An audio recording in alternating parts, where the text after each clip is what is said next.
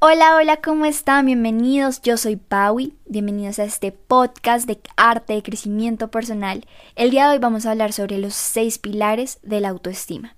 Y esto que les traigo es de un libro que precisamente, literalmente se llama Los seis pilares de la autoestima, es de Nathaniel Branden. Él fue un, un psicoterapeuta canadiense y trabajó principalmente en lo de la psicología de la autoestima. Y él escribe este libro que se llama Los seis pilares de la autoestima eh, y bueno, podemos eh, entender la, autoestima desde la psicología también como amor propio, que se conceptualiza precisamente como autoestima, como algo que hace referencia a la valoración o la estima que una persona tiene de sí mismo. Un baja autoestima afecta muchas de nuestras decisiones, la pareja que vamos a tomar, em, los sueños que tenemos, nuestras metas, porque quizás muchas veces nos sentimos insuficientes o incapaces eh, de lograr esos sueños, esas metas, dependencia, opiniones ajenas y entre muchas cosas. Por eso es importante trabajar esa estima que tenemos por nosotros mismos. Entonces, Nathaniel Branden en su libro propone seis pilares que son fundamentales para trabajar el autoestima.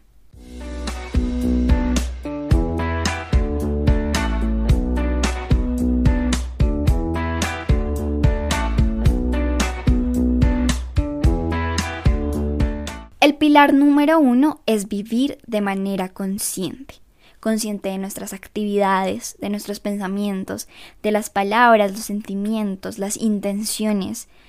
Y bueno, si hablamos de la conciencia, esto es una escuela filosófica, nos podemos quedar horas hablando sobre la conciencia, pero para em, traerlo un poco como resumido, la conciencia es la capacidad propia de los seres humanos de reconocerse a sí mismos, de tener reconocimiento y percepción de su propia existencia y de su entorno. Yo leí algo en Catholic Net eh, sobre la conciencia que me parecía muy hermoso y decía que la conciencia es esa participación amorosa divina, es decir, ese amor divino que sabemos que nos viene de Dios, abraza al hombre para que viva así y le dice por dónde puede vivir, eh, por dónde puede vivir, por dónde puede satisfacer sus vacíos, por dónde puede construirse, por dónde encontrar ese orden natural, por dónde crecer, que es bueno y que es malo para, para nosotros como seres humanos y cuál es el plan que tiene Dios para nosotros como humanos y por qué nos ha hecho y por qué Él es nuestro Señor. Y decía también en CatholicNet que la conciencia es lo más profundo de la imagen de Dios en el hombre. Vivir de manera consciente es saber que soy hijo de Dios, es haberme amado por Él y saber que yo valgo por Él, que soy su criatura. Y aquí entra el Espíritu Santo, que es luz para nuestros corazones. Entonces, un tip que hoy les doy para vivir de manera consciente es precisamente pedirle al Espíritu Santo que forme esa conciencia de entenderme imagen y semejanza de Dios. El segundo pilar que eh, Nathaniel Brandon propone es la aceptación. Quiero leerles un fragmento hermosísimo de un libro que se llama El caballero de la armadura oxidada, precisamente sobre este tema de la aceptación, y dice así. Emocionado ante la idea de ver el castillo, el caballero apuró el paso. Llegó a la cima del monte sin aliento, era verdad, el castillo se veía a lo lejos, bloqueando el sendero por completo. El caballero le confesó a la ardilla y a Rebeca que estaba decepcionado. Había esperado una estructura más elegante. En lugar de eso, el castillo del silencio parecía uno más. Rebeca rió y dijo Cuando aprendáis a aceptar, en lugar de esperar, tendréis menos decepciones. El caballero asintió ante la sabiduría de estas palabras He pasado casi toda mi vida decepcionándome. Recuerdo que, estando en la cuna, pensaba que era el bebé más bonito del mundo. Entonces mi niñera me miró y dijo Tenéis una cara que solo una madre podría amar. Me sentí decepcionado por ser feo en lugar de hermoso, y me decepcionó que la niñera fuera tan poco amable. Si realmente os hubierais sentido hermoso, no os hubierais importado lo que ella dijo. No os hubierais sentido decepcionado, explicó la ardilla. Eso tenía sentido para el caballero, estoy empezando a pensar que los animales son más listos que las personas. El hecho de que podáis decir eso os hace tan listo como nosotros, replicó la ardilla. No creo que eso tenga nada que ver con ser listo, dijo Rebeca. Los animales aceptan y los humanos esperan. Nunca oiréis a un conejo decir espero que el sol salga esta mañana para poder ir al agua a jugar. Si el sol no sale, no le estropeará el día al conejo. Es feliz siendo conejo. El caballero pensó en esto. No recordaba a ninguna persona que fuera feliz simplemente por ser una persona. Aceptar es aceptar todo lo que sentimos, lo que pensamos, lo que hacemos, lo que soñamos. Es aceptar nuestras luces, pero también nuestras oscuridades. Es aceptar nuestra humanidad. Una humanidad que no es perfecta, porque solo Dios es perfecto.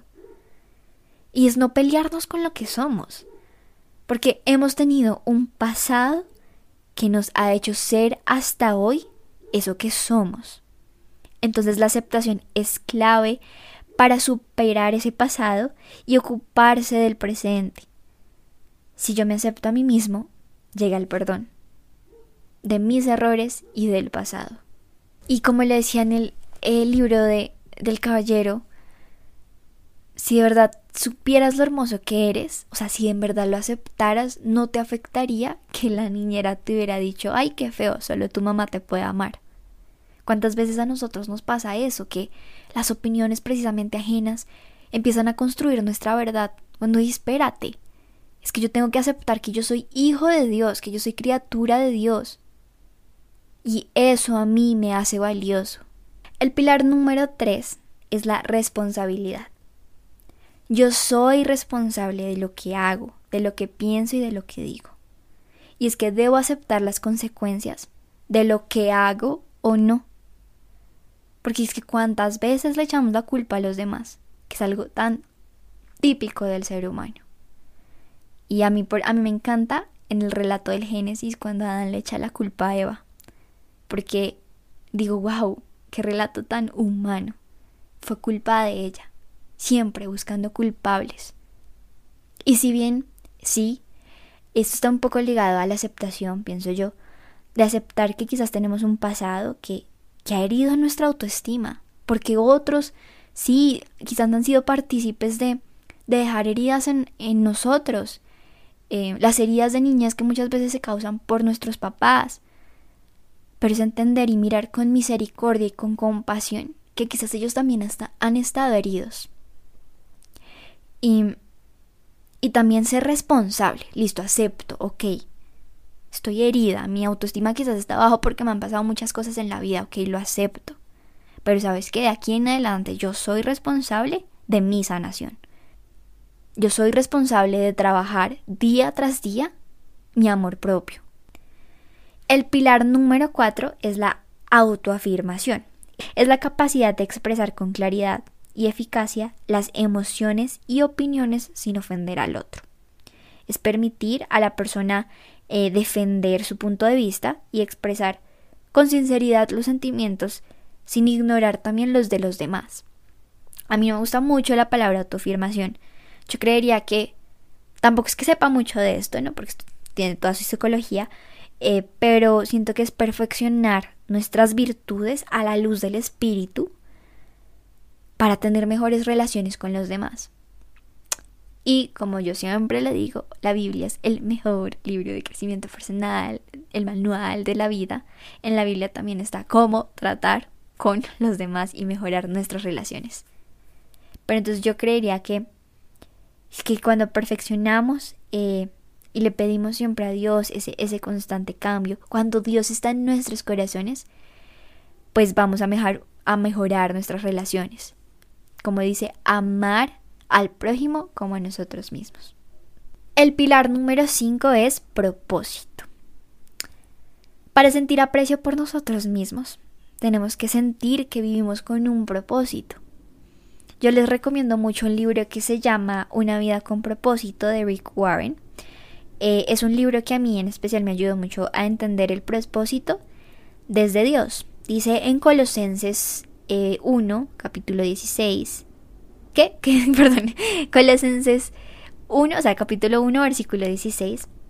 Porque todo absolutamente todo, arriba y abajo, visible e invisible, todo tuvo su comienzo en Él y encuentra su propósito en Él. Eso fue lo que a mí me ayudó a entender este libro de una vida con propósito. Y también a entender que, que mi propósito lo encuentro primero en Dios, porque fue Él quien me creó.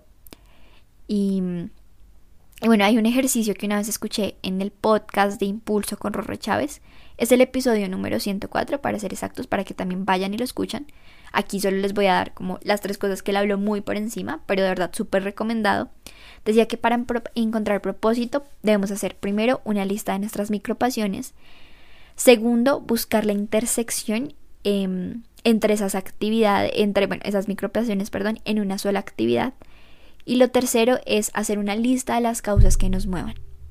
Porque siempre debemos de buscar que nuestro propósito no se quede solo en nosotros, sino que salga a darse a los demás, que sea de servicio para los demás, porque estamos hechos para, para estar con los otros, para relacionarnos, para entablar eh, comunidad. Y con esto del propósito quiero leerles también un poema que precisamente aparece en el libro. Dice, eres quien eres por una razón. Eres parte de un plan intrincado.